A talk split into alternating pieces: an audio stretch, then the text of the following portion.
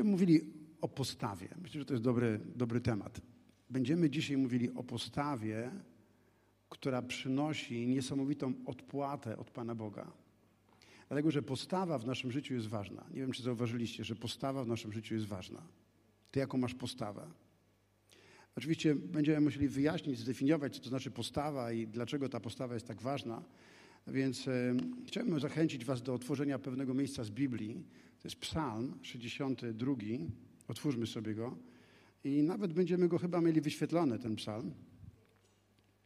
Psalm 62. To jest psalm Dawida. No, sprawdzę, upewnię się, żeby, żebym nie skłamał. Tak, psalm Dawida. Psalm Dawida. I oto Dawid w 13 wersecie, psalm 62, werset 13. Oto Dawid mówi tak. Bóg przemówił raz jeden, zrozumiałem jednak dwie sprawy, że moc przynależy Bogu, jesteś zaś Panie łaskawy i że Ty odpłacasz każdemu stosownie do jego postawy. To jest tłumaczenie SNP. Jeżeli masz inne tłumaczenie, to ono jest troszkę inaczej przetłumaczone w Biblii Gdańskiej, Biblii Warszawskiej, Biblii Tysiąclecia. Ale myślę, że ten fragment, to znaczy to tłumaczenie bardzo dobrze oddaje sens tego, co Bóg powiedział do Dawida. Zwróćcie uwagę, że Dawid mówi, o, że Bóg do niego przemówił raz, ale usłyszał dwa razy. E, te tłumaczenia inne, o których wspomniałem, mówi o tym, że Bóg raz przemówił, a on usłyszał dwa razy. Zdarzyło ci się coś takiego, że Bóg raz powiedział, a ty tak byś dwa razy to usłyszał. Czyli to było tak mocne. Było tak mocne, że on to dwa razy usłyszał. Tu jest napisane w tym tłumaczeniu, że Dawid zrozumiał to. Przemówił raz jeden, a zrozumiałem dwie sprawy. Wiesz, jedną rzeczą jest to, żeby usłyszeć od Boga, a drugą rzeczą jest to, żeby zrozumieć to, co Bóg do ciebie mówi. Bo czasami coś słyszymy, ale nie do końca rozumiemy.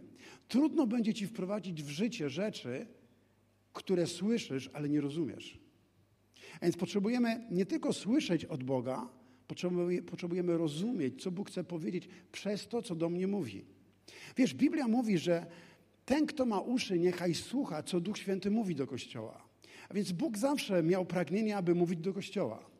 Bóg zawsze chce mówić do swoich, do swoich dzieci. Jezus powiedział, że jest pasterzem, a owce Jego głosu słuchają. To znaczy, że jeżeli jesteś owcą Pana, będziesz słyszał Jego głos. Ale jest wiele owiec, ludzi, którzy się na nowo narodzili, oni nawet słyszą Boga, kiedy do nich Bóg mówi, ale nie do końca rozumieją, co Bóg im chce powiedzieć. Dlatego nie tylko potrzebujemy usłyszeć, co Bóg mówi tutaj poprzez ten werset, ale potrzebujemy zrozumieć, co to znaczy dla mnie. Amen? I chciałbym dzisiaj skupić na tej drugiej rzeczy, którą usłyszał, na tej drugiej rzeczy, którą usłyszał Dawid. A ona mówi, że Bóg odpłaca każdemu stosownie do jego postawy. Amen? Bóg odpłaca komu? A więc obróć się do kogoś i powiedz, popatrz mu w oczy, powiedz, o tobie tu mowa. Tak poważnie popatrz mu w oczy. O tobie tu mowa.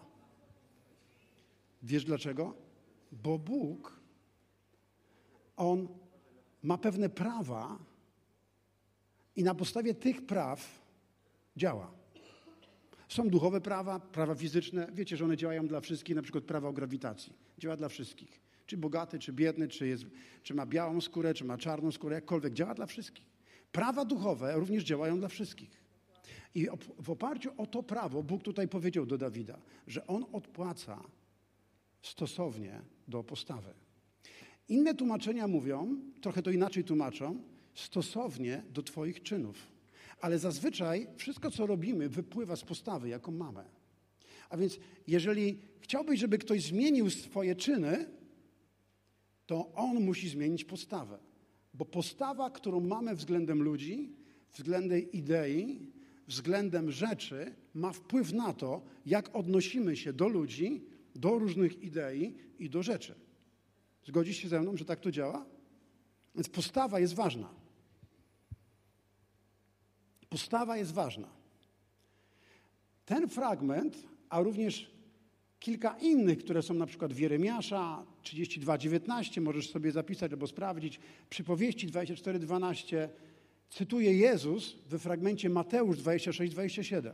Ten psalm Jezus właśnie cytuje. On dokładnie ten psalm Dawidowy 62 cytuje w Mateusza 26-27. A więc nie tylko to było ważne, to o czym ja dzisiaj mówię w Starym Testamencie, ale Jezus to podtrzymuje w Nowym Testamencie i mówi, że Bóg odpłaca każdemu według jego postawy. A więc czym jest postawa? Próbowałem sprawdzić, co mówi o tym definicja słownikowa. Wielki słownik języka polskiego mówi, że postawa to jest układ ciała świadomie mu nadany. Jedna, jeden z, z wariantów. Drugi, druga opcja to stosunek człowieka do życia lub do pewnych zjawisk wyrażający jego poglądy albo też sposób postępowania lub zachowania wobec określonych zjawisk, zdarzeń lub stosunku do ludzi. Już wspomniałem o tym. A więc próbowałem się wgłębić w tą definicję. Pomyślałem, że ciekawe, co współczesna psychologia mówi na temat postawy, bo tak naprawdę postawą za, zajmuje się psychologia. A więc e, od, odszukałem kilka definicji i w zasadzie większość definicji psychologicznych postawy jest bardzo spójna. Jeżeli możemy tą definicję wyświetlić, a znalazłem ją i chciałbym, chciałbym ją tutaj zacytować. Okej, okay, dobra, nie chcę, nie chcę się przesuwać. To przyjrzyjmy się tej definicji. Postawa to pozytywne lub negatywne nastawienie wobec kogoś lub czegoś, znajdujące odzwierciedlenie w przekonaniach, emocjach oraz zamierzonych zachowaniach. Niektóre tłumaczenia tej definicji mówią akt woli przejawiający się w czynach. To znaczy, że, że postawa, ona się musi przejawić. Trudno mówić o postawie, jeżeli ona nie ma odzwierciedlenia w czynach.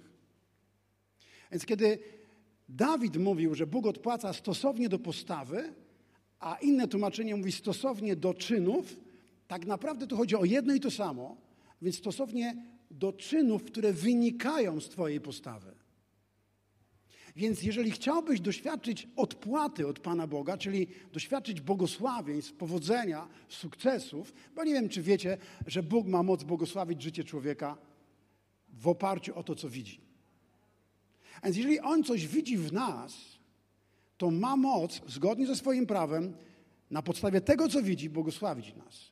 Ale zgodnie też z Jego prawem, jeżeli Bóg czegoś nie widzi albo widzi dokładnie coś odwrotnego, On nie może błogosławić, nie dlatego, że nie chce, ale dlatego, że nie może, bo Bóg jest Bogiem prawa.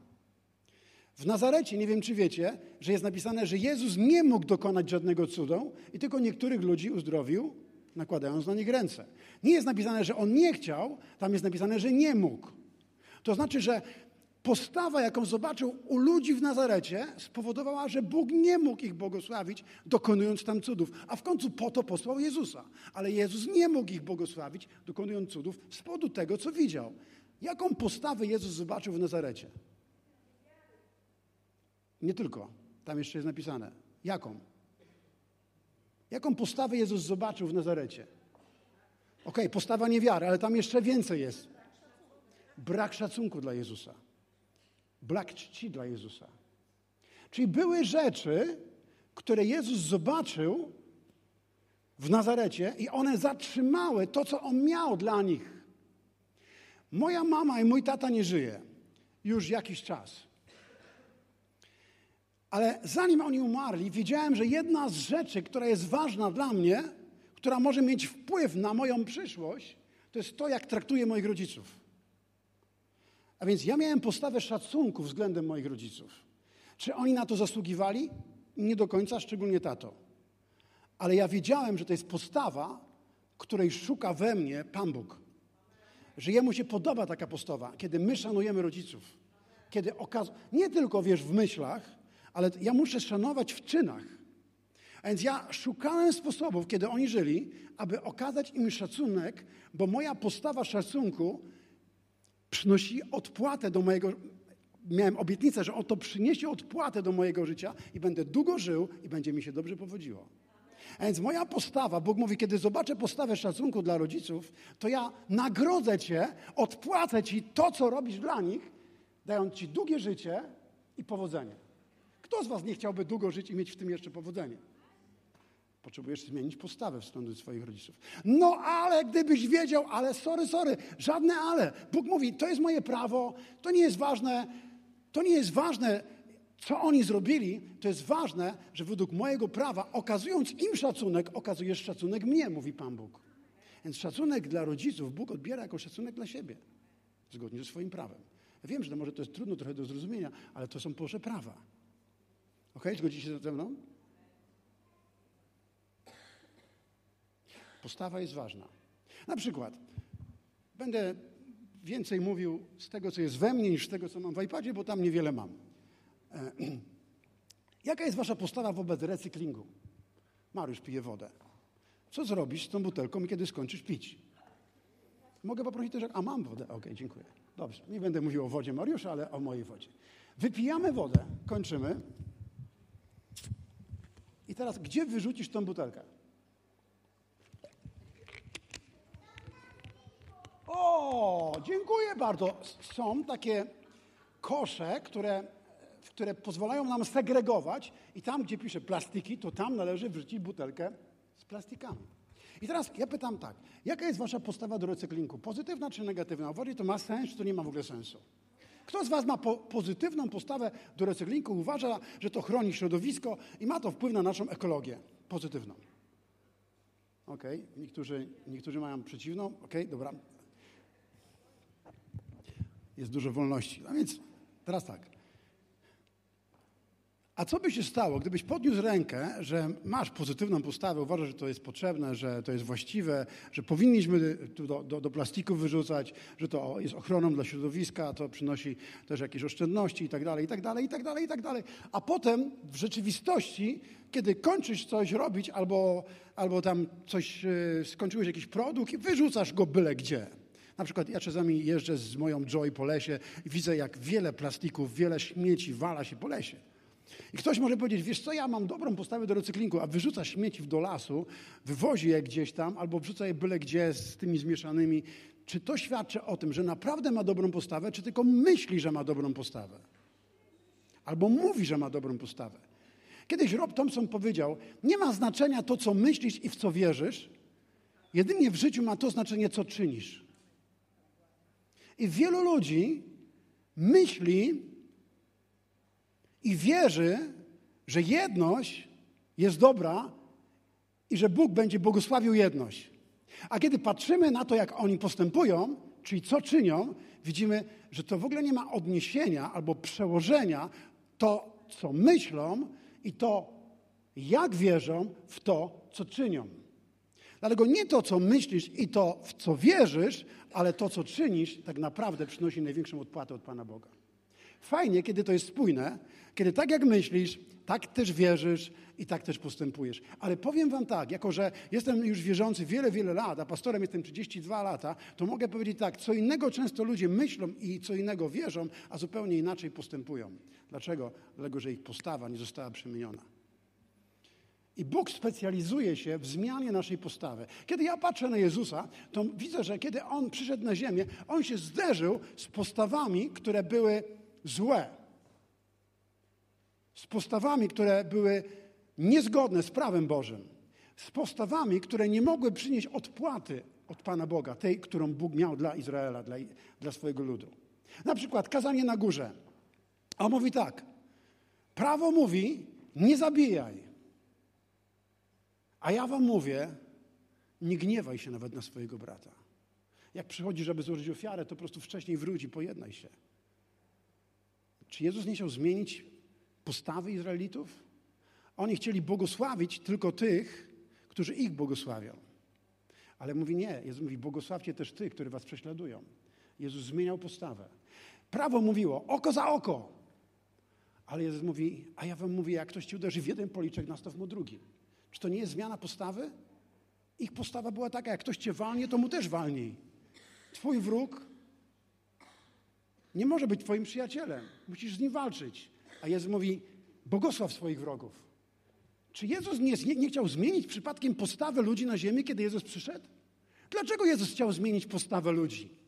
Bo wiedział, że Bóg nie może ich błogosławić z taką postawą, jaką mają. A więc Jezus specjalizował się w zmianie postawie. Mówi, prawo mówi, nie cudzołóż. Ale ja wam mówię, i tu jest do facetów szczególnie, ten, kto patrzy na kobietę, już pożąda w swoim sercu i popełnił cudzołóstwo. Pożąda w swoim sercu, popełnił cudzołóstwo. A więc Jezus chciał zmienić postawę. Panowie, tu nie chodzi o to, żebyś się tak daleko posunął, że ty pójdziesz z kimś do łóżka. Jezus mówi, postawę, jaką powinieneś mieć. Kiedy widzisz panią, która przychodzi w krótkiej spódniczce, z dekoltem do pępka, to po prostu nie patrz na nią. Dlatego też w Kościele o tym mówimy, bo nie wszyscy sobie radzą, nie wszyscy mają właściwą postawę, a więc mówimy do kobiet, jeżeli ty przychodzisz, aby ktoś na ciebie zwrócił uwagę w Kościele, to tak naprawdę nie, nie przychodzisz tu, aby oddać chwałę Bogu, ty szukasz zaspokojenia swoich wartości, które nie, nie, nie mają zaspokojenia w Bogu. I bo jeżeli masz w Bogu, poczujesz się wartościowa i masz zaspokojenie tej potrzeby wartości w Bogu, to ty nie będziesz próbowała się obnażać przed ludźmi po to, żeby ktoś na ciebie popatrzył i żebyś się ty mogła lepiej poczuć, ale będziesz chciała oddawać chwałę Bogu. Dlatego Kościół to nie jest miejsce, gdzie wypada z taką postawą przychodzi. O czym świadczy taka postawa, kiedy kobieta przychodzi w krótkiej spódniczce, wyuzdana i jeszcze zwraca uwagę, próbuje zwrócić uwagę, czy to jest postawa, którą Bóg może błogosławić w jej życiu? Nie. A więc dlatego jesteśmy tutaj jako Kościół, aby mówić o niektórych trudnych rzeczach, bo Jezus mówił o niektórych trudnych rzeczach, dlatego, że On tak bardzo nas kocha i chce nas błogosławić. Nie mówimy to o tych rzeczach po to, żeby komuś coś zabrać, ale mówimy o tym po to, aby ktoś coś mógł otrzymać zapłatę od Boga. Bo tu jest napisane, że ty odpłacasz każdemu stosownie do jego postawy. Każdemu stosownie do jego postawy. Amen? Czy to ma sens dla was? Ok. Wrócę na moment jeszcze do definicji słownikowej języka polskiego. Pamiętacie ta pierwsza, e, pierwsza opcja to układ ciała świadomy, świadomie mu nadany. I o tym chcę chwilę powiedzieć. Kiedy moje dzieci były małe, znaczy moje Jaśnie dzieci były małe, to one czasami przyjmowały złą postawę ciała. Czy tak było też z waszymi dziećmi? Ktoś, kto ma rodzice, którzy mają dzieci. Czy zdarzało się, jak były małe, one nie kontrolowały swojej postawy i czasami na przykład tak. Z boku, nie wiem, czy to będzie widać. Taka postawa.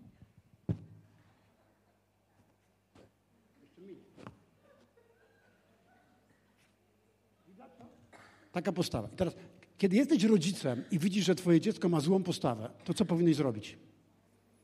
A chodź se tak, chodź se tak. Co mi tam? Graj se na tym iPhone'ie swoim, Gra, graj se w te gry. Przychodź do kościoła, a graj se tam, co mnie tam, nie, co mnie tam twoja... Wiecie, bo ja mówię o postawie ciała i my zwracamy na to uwagę, ale jak twoje dziecko siedzi od rana do wieczora w telefonie, na Facebooku, na TikTok, co tam jeszcze jest? TikTok, Instagram, YouTube. Ludzie, ile tego jest? I ona siedzi tak po uszy, tylko mu wystają te uszy. Czasami mówię, o patrz, uszy ci wystają z iPhone'a. E, I to jest postawa. To do czegoś prowadzi. To przyniesie odpłatę w późniejszym czasie. To nie od razu, ale to za jakiś czas przyniesie. Więc zaczynasz wtedy zwracać uwagę mu, bo wiesz, że w tym momencie, nie reagując, powodujesz, że buduje się w nim pewna postawa, która pójdzie za nim przez życie. I ona zniszczy życie tego dziecka. Więc my musimy reagować na postawy, nie tylko, że tak. I my, my kiedyś kupiliśmy naszym dziewczynkom, bo Szymon miał problemu z, z, taką postawą, ale dziewczynkom musieli im pomagać. Kupiliśmy im pajączka. Co jest pajączek? Taki zakładasz na szyję, to i wyciąga i chce być... Ma chodzi tak. Tata kupił pajączka z mamą. Pierwszy pajączek, pamiętam, nie pasował, a potem musieliśmy drugi kupić, żeby był bardziej dopasowany. Ale potem pajączek podał tak. Pomyślałem tak, że kiedy ludzie się nawracają, przychodzą do kościoła, większość z nich przychodzi z złą postawą. I my powinniśmy mieć w kościele taki departament pajączków. Ktoś przychodzi, patrzymy, on ma postawę na przykład narzekania. O, Postawa narzekania. Wiecie, co jest postawa narzekania? Ciągle narzeka. Tak jakby ciągle każdego dnia wstawał lewą nogą i ciągle na coś narzeka, niezadowolony, niezadowolony. I, wtedy mamy pajączek dla narzekających. Pajączek dla, na przykład, dla ludzi zazdrosnych. Nie wiem, czy widzę. Na przykład mój, mój pies, ja wam powiem, mój pies jest chudy taki bardzo. I ja chcę, żeby on jadł. No bo ona dużo biega, jest bardzo aktywna. Joy. Słyszeliście o moim psie Joy? I ona jest chuda, więc chcę, żeby ona jadła, ale ona jest bardzo wybredna. Ona chciałaby jeść tylko to, co ja jem. I ja jej sypię tą suchą karmę do jej miseczki, ona nawet nie ruszy. Ale jak jej nasypę karmę do miseczki kota, ona zawsze mu zjem. A więc daję mu jedną miseczkę i mówię, to jest kici. Ona a, patrzy na mnie i zaraz zjada mu. Mówię, nie, nie, Joy, tu jest Joy. Ona nawet nie dotknie się. Nasypię drugą miseczkę dla kici, bo chcę, żeby ona w końcu jadła, bo jak dużo biega, to powinna być, wiecie, trochę grubsza. No a więc ona zje drugą miseczkę, trzecią miseczkę. Ile bym miseczek nie nasypał dla kici, to ona zje wszystko kici. To jest zazdrość. Ten pies ma w sobie po prostu zazdrość. Ona zjada wszystko kici. A więc kiedy ktoś przychodzi do kościoła, nawraca się w, po, w postawie zazdrości, mamy pajączek dla zazdrosnych. Potem powinien być pajączek dla chciwców. Wiecie, to jest, Biblia dużo mówi na temat chciwości.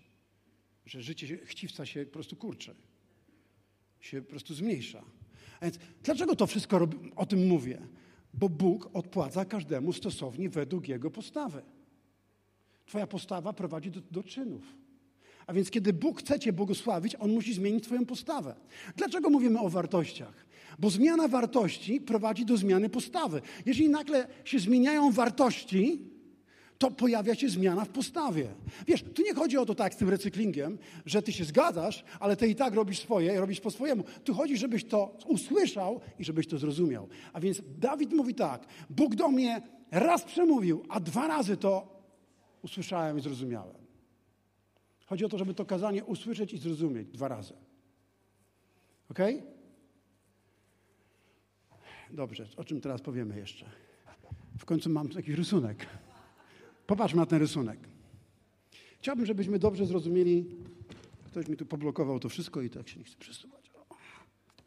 Dobra. Chciałbym, żebyśmy tutaj dobrze widać. Ale tutaj telewizja widzi dobrze? Okej, okay. okay, dobra.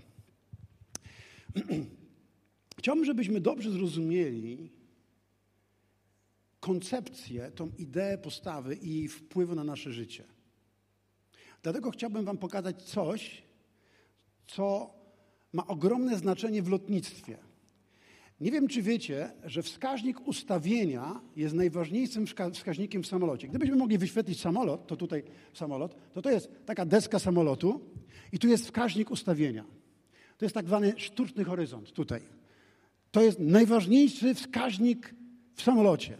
Bez tego, jakby to nawaliło, to mówię wam, pewna katastrofa wskaźnik ustawienia w samolocie. I Bóg nas stworzył z takim wskaźnikiem ustawienia, ale niektórzy mają wadliwe wskaźniki ustawienia i, nie mają świadomości tego, że ich wskaźniki się po prostu popsuły. I mają złe ustawienia, mają złe zrozumienie tej linii horyzontu i, i po prostu zmierzają dziobem w dół. I to jest postawa. Tym wskaźnikiem ustawienia to jest postawa. Jeżeli masz wadliwy wskaźnik ustawienia, czyli wadliwą postawę, to chciałem Ci powiedzieć, że Twoje życie i przyszłość Twojego lotu jest zagrożona. Powiem Wam, jak to działa. Ok, dziękuję. No to może sobie świecić tam, może być wyświetlone, ale teraz chciałem pokazać tutaj. Popatrzmy na ten dwa rysunek. Tutaj mamy, to jest linia horyzontu, sztuczny horyzont, a tutaj jest wskaźnik ustawienia z podniesionym dziobem. Widzimy to tutaj, z podniesionym dziobem.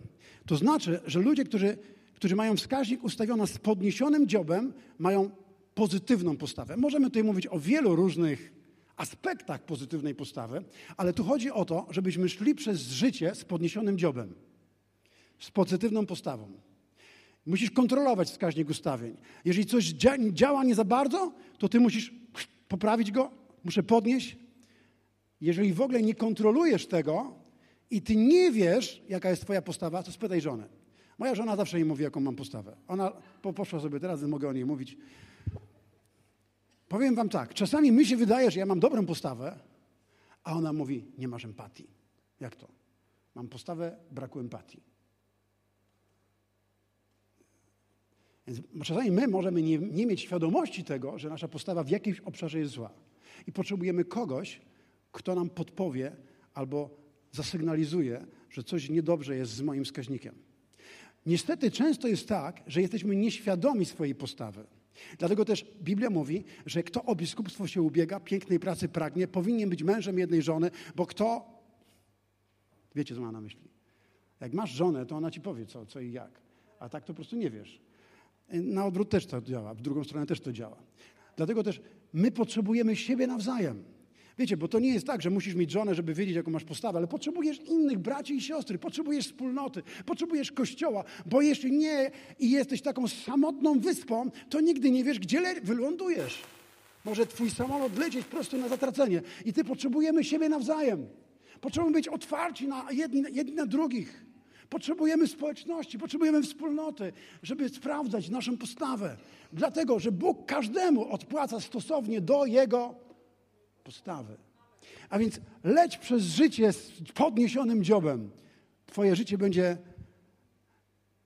wzrastało, będziesz miał sukces, będziesz miał Boże prowadzenie i będziesz miał Boże błogosławieństwo. Może, można powiedzieć tak, że, że Bóg odpłaca tym, którzy mają właściwą postawę pozytywną. Co się dzieje, kiedy, kiedy lecimy przez życie z opuszczonym dziobem, czyli z negatywną postawą? Jeśli zbyt długo lecisz z podniesionym dziobem, to w końcu zaryjesz o ziemię.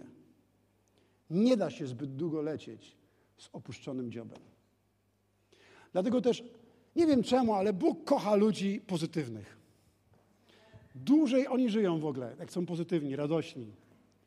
I kiedy patrzymy na Biblię, to możemy zobaczyć, że Biblia to jest takie kompedium wiedzy na temat postaw. Możemy tam zobaczyć bardzo różne postawy różnych ludzi. I kiedy popatrzy, przyjrzymy się bliżej, to możemy zobaczyć, że wszyscy, którzy mieli właściwą postawę, doświadczali niesamowitej zapłaty, odpłaty od Boga, ale jest jedna różnica. Nie zawsze ta zapłata od Boga przychodzi natychmiast. Niektóra, niektóre z nich przychodzą z odroczonym, w odroczonym czasie. Halo. My byśmy chcieli mieć od razu zapłatę, ale tam nie jest napisane, że Bóg odpłaca każdemu od razu stosownie do jego postawy, ale że Bóg odpłaca. I czasami, albo bardzo często, to jest odpłata z odroczoną, w odroczonym, w odroczonym czasie. Zapłata w odroczonym czasie. Dlatego bardzo ważne jest, żebyśmy kontrolowali wskaźnik ustawienia, żebyśmy kontrolowali postawę, bo od postawy zależy, jak będzie wyglądało moje jutro. Twoja postawa teraźniejsza, dzisiaj, zawsze będzie miała wpływ na Twoje jutro, na Twoją przyszłość. Nie możesz skupić się na Twojej postawie jutro, ale możesz skupić się, skoncentrować się na Twojej postawie dzisiaj. I Bóg nie chce, żebyś się koncentrował na postawie jutro, ale Bóg chce, żebyś zobaczył, jaka jest postawa dzisiaj. Jak dzisiaj podchodzisz do ludzi, do idei i do rzeczy, do obiektów też. Amen? Czasami możemy zobaczyć ludzi, którzy urodzili się w złym czasie, w złej rodzinie, w złych okolicznościach, w złym zdrowiu, w biednej rodzinie. Nigdy nikt z nas nie wybiera rodziny, w której się urodzimy. Ale oni dokonali wyboru, że nie pozwolą, by postawa, jaką widzieli u swoich rodziców, stała się ich postawą i żeby zniszczyła ich życie, tak jak zniszczyła życie rodziców. I przykład takiej osoby to jest Nick Wójcic. Bez rąk i bez nóg. Ale on zdecydował, zdecydował, zdecydował się na to, że będzie miał właściwą postawę, pozytywną postawę w życiu.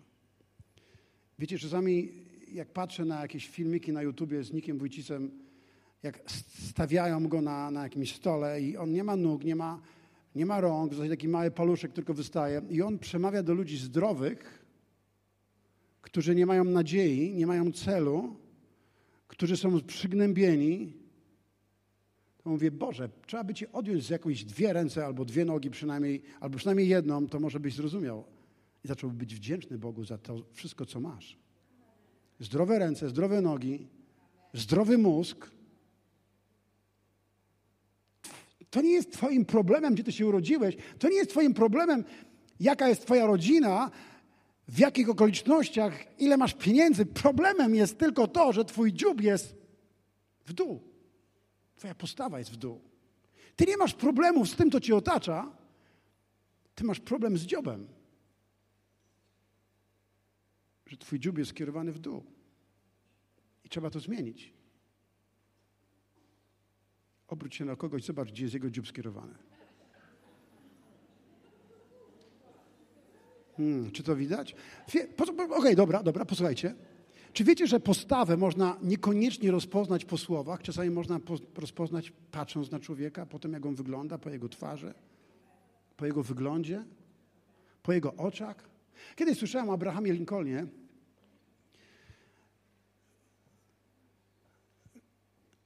Możliwe, że ktoś z Was też o tym słyszał. On miał wybrać kogoś, jako prezydent Stanów Zjednoczonych, miał wybrać kogoś do rządu. I kiedy przedstawili mu kandydatów, któryś był tam z takich ważnych senatorów, on, on powiedział, nie, nie, tego nie chcę w rządzie. A ktoś spytał, ale, ale on ma takie kompetencje, dlaczego prezydent nie chce tego człowieka w rządzie? Bo nie podoba mi się jego twarz. A on mówi, no, no jak to, to z powodu twarzy? Prezydent nie chce wziąć tę osobę. A on powiedział tak, jeżeli ktoś ma 40 lat i tak wygląda jego twarz, to znaczy, że nie chce z tym człowiekiem współpracować. Przypuszczam, że on był zgorzkniały, po jego twarzy było widać, że marudzi. Wiecie, czasami widać to po twarzy. Halo.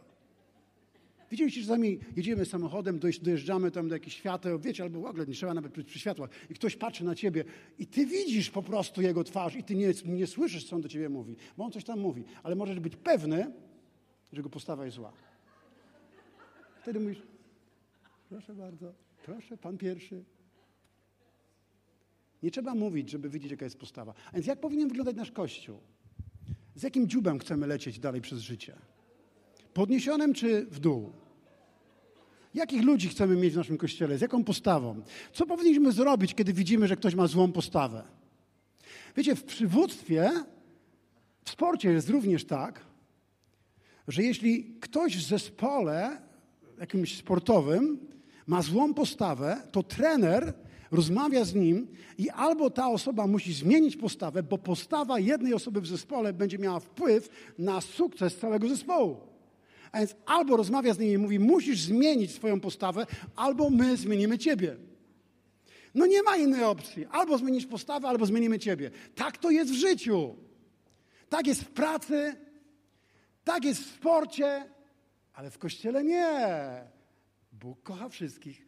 Bóg kocha cię takiego, jakim jesteś. Raduje się. To znacie tę piosenkę każdym twoim gestem?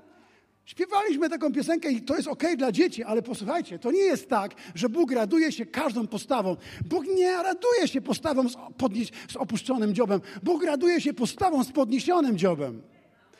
W, jak, w jakim miejscu jest Twój dziób? Halo? Idziemy do kościoła. W samochodzie może być e, trzęsienie ziemi. Wychodzimy z samochodu. Witaj siostro, chwała Bogu. Co u ciebie? Halleluja. O, brat, widzę, też wodę pije. Pij, pij wodę, pij wodę. Woda jest potrzebna dla zdrowia. Tak, tak, halleluja. Mamy fajną podstawę. Ale wracamy do samochodu i nagle coś się zmienia i znów trzęsienie ziemi. Wiecie co? Ja mam dość już takiej obłudy. Ileż takiej obłudy jest w kościołach, ile takiej obłudy jest w rodzinach, ile takiej obłudy jest w ogóle w świecie. A potem mówimy, Boże, błogosław mi! Panie, błogosław mi! Ja, ja bez modlitwę możemy mieć na ścianie. Ja mam wytatuowaną, znaczy nie wytatuowaną, mam wyrzeźbioną u siebie. Jak byliście u mnie, to widzieliście na piaskowcu. Ja nigdzie nie mam tatuaży, nie będę pokazywał. Nie mam takich tatuaży, chociaż jakbym miał robić, to modlitwa Jabesa tutaj na przodu akurat byłaby fajna. Tylko mam za małą klatkę. E, ale więc nie mam wytatuowanej modlitwy Jabesa, ale mam wyrzeźbioną. I ta modlitwa mówi tak. Obyś mi prawdziwie błogosławił i poszerzył moje granice. Oby ręka była Twoja nade mną. I obyś zachował mnie od złego, aby ból mnie dotknął. I teraz Bóg mówi, bardzo chętnie wysłucham Twoją modlitwę, ale Twój dziób jest w dół. Jak mogę wysłuchać takiej modlitwy, żeby Cię prawdziwie błogosławić? Bo Dawid mówi tak, jeden raz powiedział Bóg, a dwa razy to usłyszałem, że Ty odpłacasz każdemu stosownie do jego postawy. Zmień chłopie albo kobito postawę, a wtedy będę błogosławił Twoje życie i wysłucham Twoją modlitwę Jabesa. Czy to ma jakiś sens dla Was? Pamiętajcie o recyklingu. Musimy mieć dobrą postawę w stosunku do recyklingu. Tak?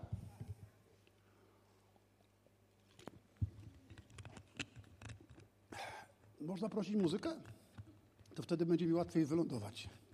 Ważne, żeby lądować z podniesionym dziubem. Dziobem. Żeby lądować z podniesionym dziobem.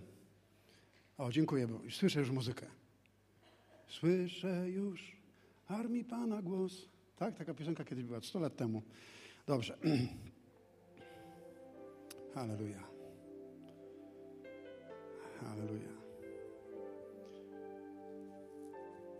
Taka myśl. Życie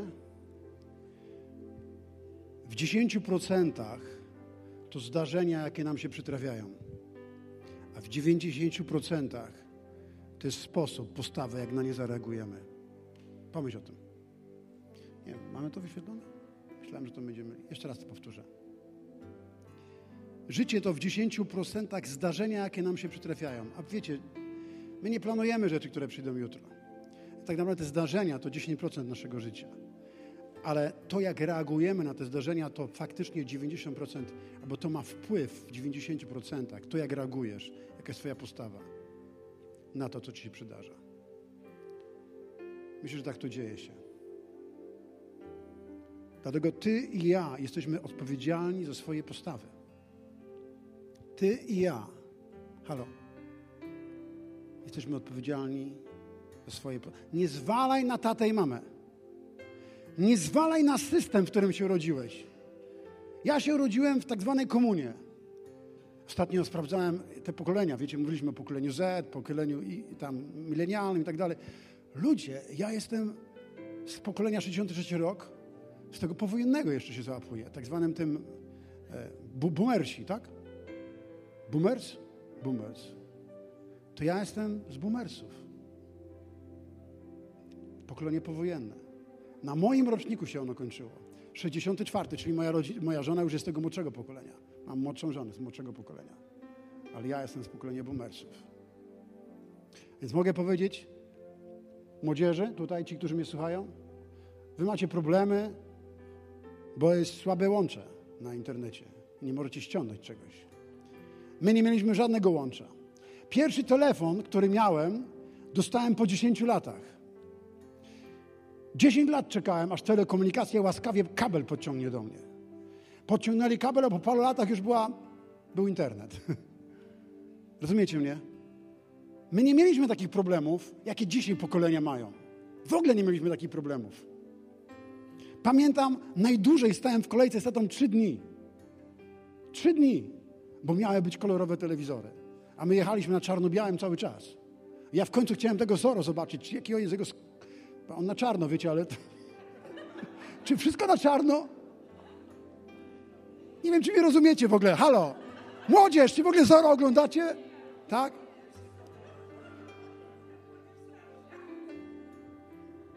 Jacek i Balbinka. Ktoś oglądał Jacek i Balbinka? Jacek i Agatka to była Balbinka. Skąd tą Balbinkę wziąłem? A więc tata mówi, będzie telewizor kolorowy, słuchaj. Trzy dni. Staliśmy na zmianę w kolejce. Trzy dni. Dwa dzie- nie można było wychodzić. Jak wyjdę ktoś z kolejki z rodziny, to po prostu wypadasz z kolejki. Trzy dni, żeby mieć ten kolorowy telewizor. Ale w końcu mieliśmy. Po latach. 10 lat na telewizor, 3 dni, 24 godziny na dobę, żeby mieć kolorowy telewizor. Więc, wiecie, ja, ja jestem pokoleniem, które jeszcze pamięta pewne rzeczy. I dzisiaj, dzisiaj ja patrzę i mógłbym powiedzieć tak, no ale wiesz, ja jestem z pokolenia takiego i takiego. My staliśmy trzy dni w kolejce po telewizor. My nie mieliśmy na półce nic poza octem. Był taki czas. A papierosy, bo wtedy paliłem, to były takie długie. Trzeba było sobie je ciąć. Więc na metry kupowaliśmy papierosy. Widzicie, wyobrażasz sobie na metry papierosy?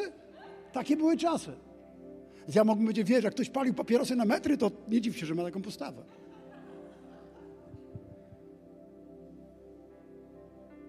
To wartości, jakimi żyjesz, mają wpływ na Twoją postawę.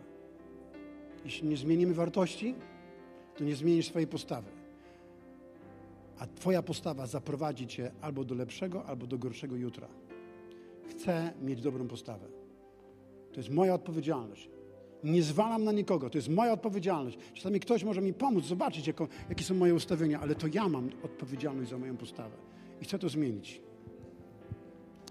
Jeszcze powiem Wam o takim gościu, który się nazywał Viktor Frankl, austriacki psychiatra, który był martretowany przez, przez faszystów w obozie koncentracyjnym.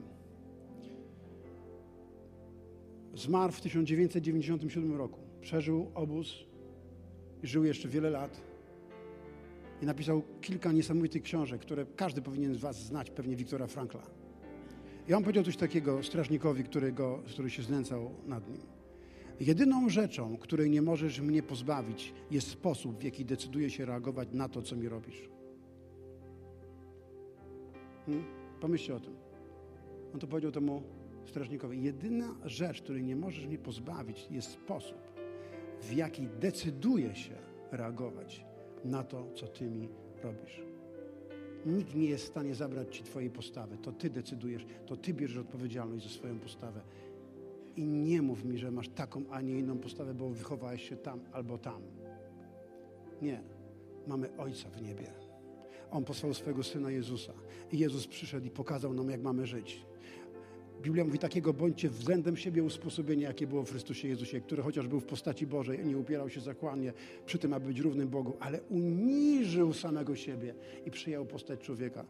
I był tak posłuszny, że poszedł aż na krzyż dla ciebie i dla mnie. Po co? Aby zmienić twoją postawę. I nie mów mi, jako człowiek wierzący, wiesz, ale ja mam taką. Ale ja mówię, wiesz, ale Jezus umarł na krzyżu, aby twoja postawa mogła zmienić się. Bo Bóg odpłaca każdemu stosownie do Jego postawy. Więc chcę zmienić Twoją postawę, bo chcę Ci odpłacić. Chcę Cię błogosławić. Amen? Halleluja. Hm. Tak na szybko sobie zapisałem jeszcze taką jedną myśl. Ktoś kiedyś powiedział, to nie moje, ja tego nie wymyśliłem. Ale zastanawiałem się, czy to w ogóle ma sens. Pomyślcie sami też, czy to ma sens. Ktoś kiedyś powiedział, że Bóg decyduje o tym, przez co masz przejść, a od nas zależy, jak to zrobimy. Fałsz czy prawda? Hmm. Lepiej się wstrzymać, w takich sytuacjach nigdy nie wiadomo, co odpowiedzieć. Ale jeszcze raz to powiem, bo to jest ciekawa myśl. Bóg decyduje, o tym, przez co masz przejść, a od nas zależy, jak to zrobimy. I patrząc na życie Dawida, na życie Józefa, na życie apostoła Pawła, wygląda na to, że ta filozofia jest prawdziwa.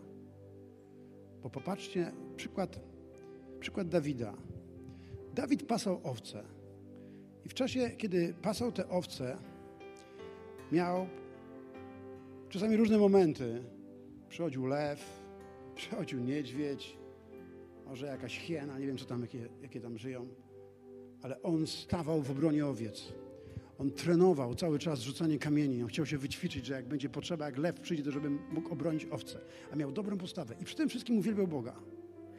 A więc, a Bóg patrzy, przyglądał się na Dawida. Młody chłopak, trenuje rzucanie kamieniami, bo chroni owce, ma dobrą postawę, bo to owce taty, a więc trzeba chronić te owce. Ciągle uwielbia Go, miał swoją małą cytrę, na której uwielbiał Boga. Myślę, że on nieustannie uwielbiał Boga, bo kiedy go Saul poprosił, żeby grał, to on był wytrenowany w uwielbieniu. Czasami patrzę na ludzi, którzy mają jakąś służbę, tak przy okazji od razu to powiem. Mają służbę i grają zazwyczaj w niedzielę, ale nie trenują w tygodniu.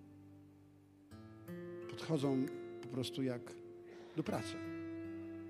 Ale my musimy podchodzić z inną postawą do wszystkiego, co robimy. Nie wiem, czy wiecie, o czym mówię. Musimy mieć taką postawę doskonałości, taką postawę, że wszystko, co robię, robię na chwałę Bogu. Wszystko, co robię, robię na chwałę Bogu. Chcę oddawać chwałę Bogu w tym wszystkim, co robię. Chcę to robić najlepiej. Mam taką postawę, bo Bóg każdemu odpłaca stosownie do jego postawy. A więc on troszczył się o te owce, grał na harfie, w końcu go W końcu któregoś dnia w ogóle poszedł, żeby usługiwać Saulowi. Saul go polubił, był jego przyjacielem. Polubił Dawida.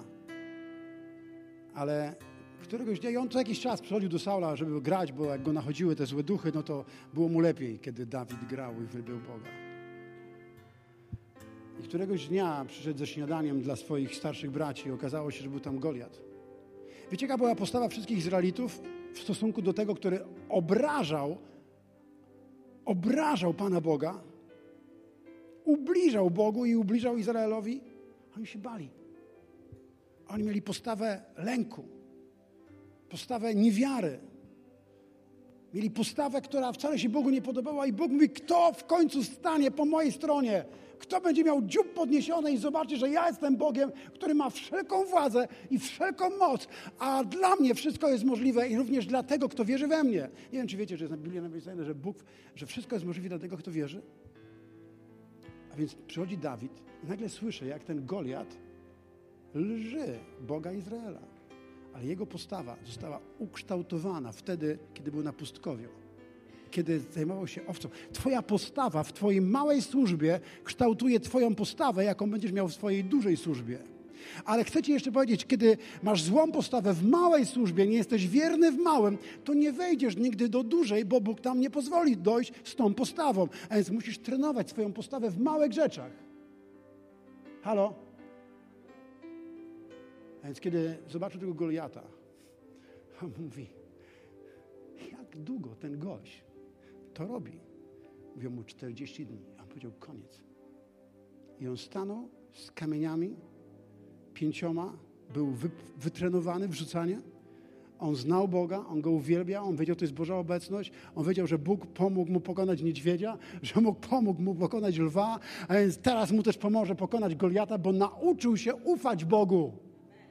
A więc w tej postawie wiary wychodzi zaufania w postawie chwały i uwielbienia, bo ten gość uwiedział, jak uwielbiać Boga.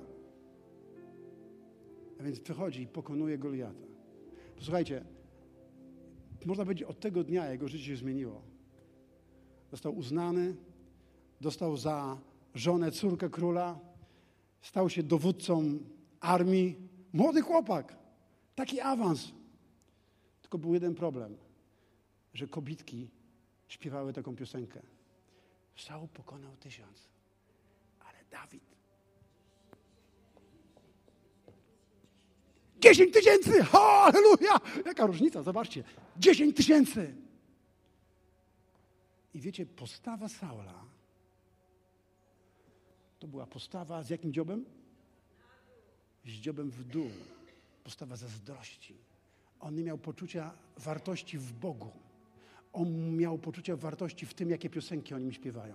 Czy ma lajki, czy nie ma lajków. Jego poczucie wartości było w tym, czy ktoś mu zalajkuje, czy ktoś mu nie zalankuje. Czy ktoś mu da kciuka, czy ktoś mu nie da kciuka. Jego poczucie wartości było w tych rzeczach. A więc kiedy kciuk był w dół, to on był przygnębiony. A więc co się stało? Wkurzył się Saul i zaczął rzucać dzidą. Dwa razy przebić Dawida. I jaka była postawa Dawida? Nigdy nie wypowiedział złego słowa o królu Saulu, który był szalony i zazdrosny. Nigdy, bo był pomazańcem Bożym. Przez 13 lat ścigał go Saul. Przez 13 lat spał po jaskiniach, musiał udawać obłąkanego, ale nigdy nie wypowiedział słowa przeciwko pomazańcowi Bożemu. Jaka była jego postawa? Bóg patrzył z nieba Mówi, wow, ten gość miał dobrą postawę na pustyni, kiedy troszczył się owce. Ten gość miał dobrą postawę, kiedy musiał walczyć z Goliatem. Ten gość ma dobrą postawę, kiedy jest wojna i kiedy jest ucisk i kiedy jest po prostu prześladowany. A więc mówi Bóg, ja muszę mu odpłacić. Muszę go nagrodzić. Dam mu królestwo Izraela. Namaścił go na króla i Bóg powiedział, wprowadzę go w to miejsce ale trenował jego postawę, patrzył na jego postawę w trudnych momentach. Wiesz, łatwo jest mieć dobrą postawę, kiedy wszystko idzie dobrze, ale trudno jest mieć dobrą postawę, kiedy wszystko idzie źle. Ale Bóg sprawdza Twoją postawę nie wtedy, kiedy jest wszystko dobrze, ale wtedy, kiedy wszystko się wali na łeb, na szyję. I Bóg przetestował go. Miał dobrą postawę. A wiecie, że Bóg odpłaca każdemu stosownie do jego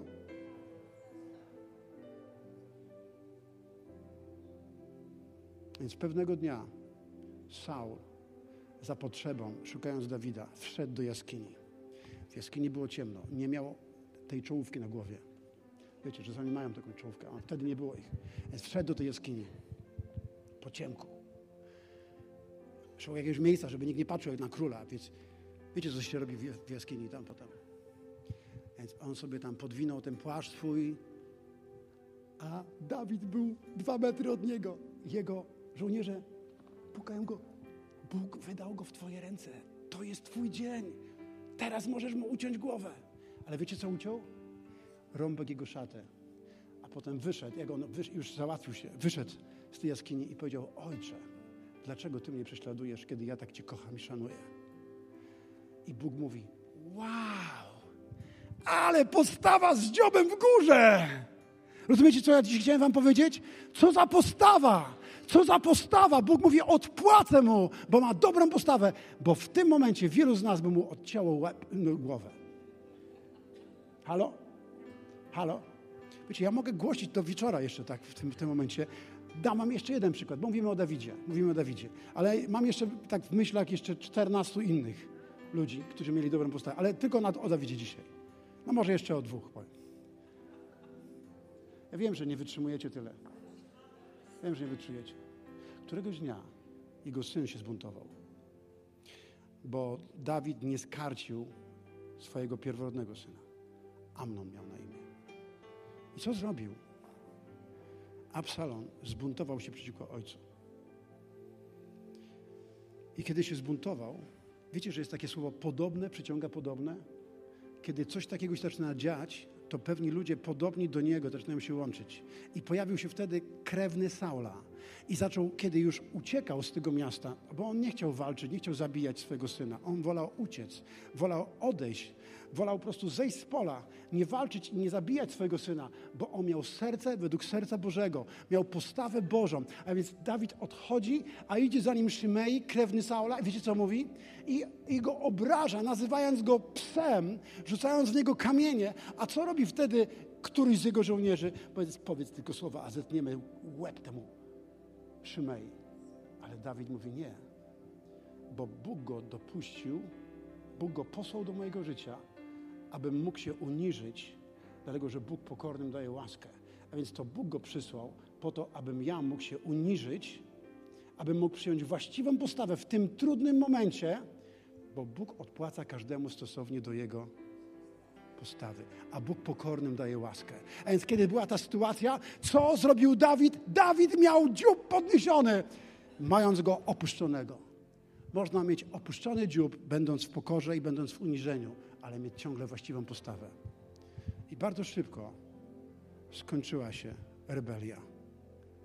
Absalom zginął, a król wrócił i miał jeszcze większe uznanie i większy wpływ. Nasze życie to ciągłe wybory ciągłe wybory, ciągłe decyzje i musimy wziąć odpowiedzialność za swoje postawy w tych wyborach. Amen? Chyba już czas, aby zakończyć. Już czas, aby zakończyć. Wiecie, że jeszcze jest więcej takich postaci i historii Biblii, ale myślę, że jest czas, aby zakończyć. Dlatego, że postawa to nie automat i trzeba nad nią pracować. To pomodlimy się o to, żeby Bóg pomógł nam naprawić wskaźnik ustawienia, abyśmy mogli mieć zawsze postawę z podniesionym dziubem. Wstańmy, będziemy się modlili. Halleluja. Ojcze w niebie, Ojcze. Panie, dotknąłem się tematu, który jest ważny dla Ciebie. I Ty sam obiecałeś, że będziesz odpłacał każdemu stosownie do jego postawy, stosownie do naszych czynów, do tego, jak postępujemy. Dzisiaj modlę się, abyśmy byli ludźmi, którzy mają taką postawę, jak miał Dawid. Uczyń nas ludźmi według serca Bożego. Chcemy patrzeć na Jezusa i naśladować Jezusa. Chcemy uczyć się od Jezusa. I Panie, dziękujemy, że te wszystkie historie w Biblii, Panie, pokazałeś nam po to, aby pokazać nam na Jezusa. Bo nikt nie miał takiej postawy jak Jezus, który będąc w postaci Bożej, uniżył samego siebie, przyjął postać sługi i był całkowicie posłuszny Ojcu. Dlatego modlę się, Panie, abyśmy żyli w posłuszeństwie Twojemu prawu, żyli według zasad i wartości, które pokazujesz nam. I wierzę, że Ty widzisz postawę każdej osoby, każdego dnia. Dlatego modlę się, abyś nas błogosławił, abyś pomógł nam zweryfikować, zrewidować nasze postawy i abyś pomógł nam zmienić nasze postawy, abyśmy byli podobni do Jezusa we wszystkim, w całym naszym postępowaniu. O to się modlę w imieniu Pana Jezusa dla każdego z nas. Amen. Amen. Zanim rozejdziemy się, możliwe, że jest tutaj ktoś, kto mówi, wiesz, próbowałem zmienić swoją postawę, ale nie udawało mi się. I dlatego żyję, jak żyję. Chciałem Ci powiedzieć, że ja również tak żyłem. I próbowałem się zmienić, próbowałem rzucać palenie, próbowałem nie klnąć, próbowałem różnych rzeczy nie robić, ale nie dawałem sobie rady.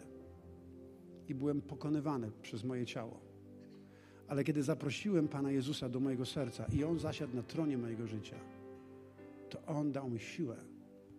I to, co zrobił najważniejszego, to po prostu podniósł mój dziób. Podniósł moją głowę, zmieniając moje serce. Ale żeby to się stało, musiałem Go zaprosić. Więc jeżeli chcesz dzisiaj, aby Twoja postawa się zmieniła, chcesz być człowiekiem, który ma Boże błogosławieństwo, to powiem Ci, sam w oparciu o swoje starania nie dasz rady. Ale kiedy zaprosisz Jezusa, On da Ci siłę, da Ci łaskę, On Ci pomoże. Więc jeżeli ktoś z Was chciałby dzisiaj to uczynić, powiedzieć Jezu, nie chcę już dalej próbować, ale chcę naśladować. Chcę, abyś Ty był moim Panem i chcę zaprosić Ciebie do mojego serca, abyś był moim królem. Jeżeli uczynisz to, On Ci pomoże, a więc podnieś swoją rękę. Chcę zobaczyć, czy jest ktoś, kto dzisiaj chce zaprosić Jezusa jako swojego Zbawiciela. Zróbcie to jak najszybciej. Jest tam jedna osoba. Jest tam też jeszcze druga osoba. Czy jeszcze jest ktoś? Czy jeszcze jest, tam jest jeszcze taki chłopczyk mały?